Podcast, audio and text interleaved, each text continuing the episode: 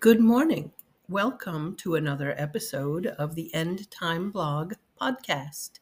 I'm Elizabeth Prata, and it's the Christmas season. Christmas, the day, is coming up in a few days, and it's such a special time of year. I thought I'd do a short series focusing on just the scriptures related to the holiday.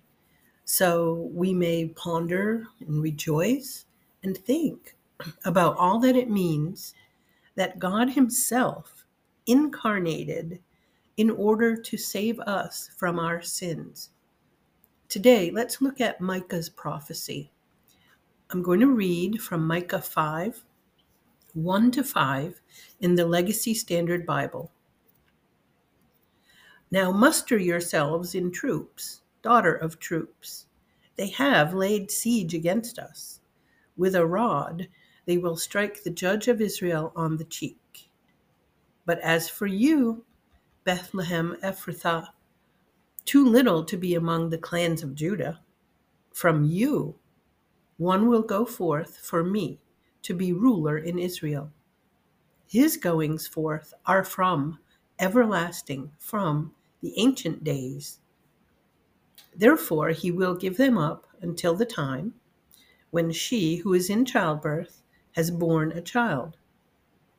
Then the remainder of his brothers will return to the sons of Israel, and he will stand and shepherd his flock in the strength of Yahweh, in the majesty of the name of Yahweh his God.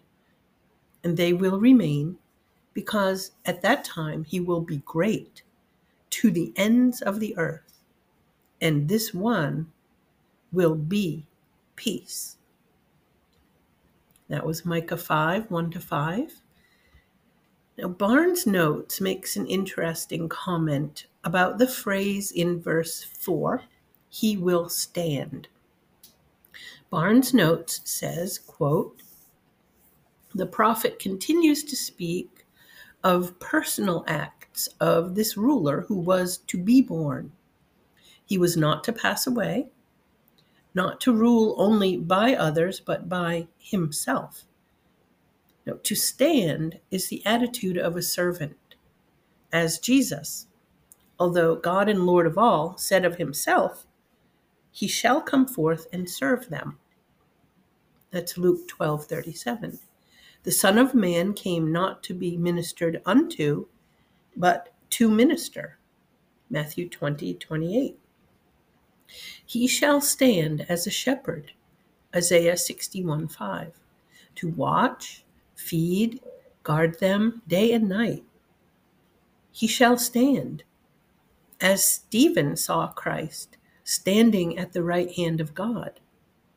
Acts 7:55 to help all those who suffer for him. For to sit belongs to one judging, to stand to one fighting or helping.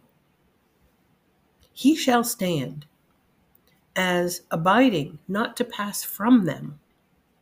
As himself said, Lo, I am with you always, even unto the end of the age. Matthew 28 20. And he shall feed his flock by his spirit, his word, his wisdom and doctrine, his example and life, yea, by his own body and blood. John 6. They whom he feedeth lack nothing. Psalm 23 1. That's the end of the comment from Barnes' notes about he shall stand. Now, Bethlehem means house of bread. Isn't that interesting that Jesus, who is bread of life, comes from the house of bread? God does not overlook a single jot or tittle. His prophecies are precise. And that last part in Micah 1 to 5, he will be great to the ends of the earth. What a day that will be when no one rejects Jesus. No more will people raise their fist against him. No more will they harden their hearts in opposition. Never more will they be stiff necked and hateful toward the one true Savior. He is strong, He is majestic, and He is peace itself. Well, this has been another episode of the End Time Blog podcast. I'm Elizabeth Prata, and I hope you have a wonderful day.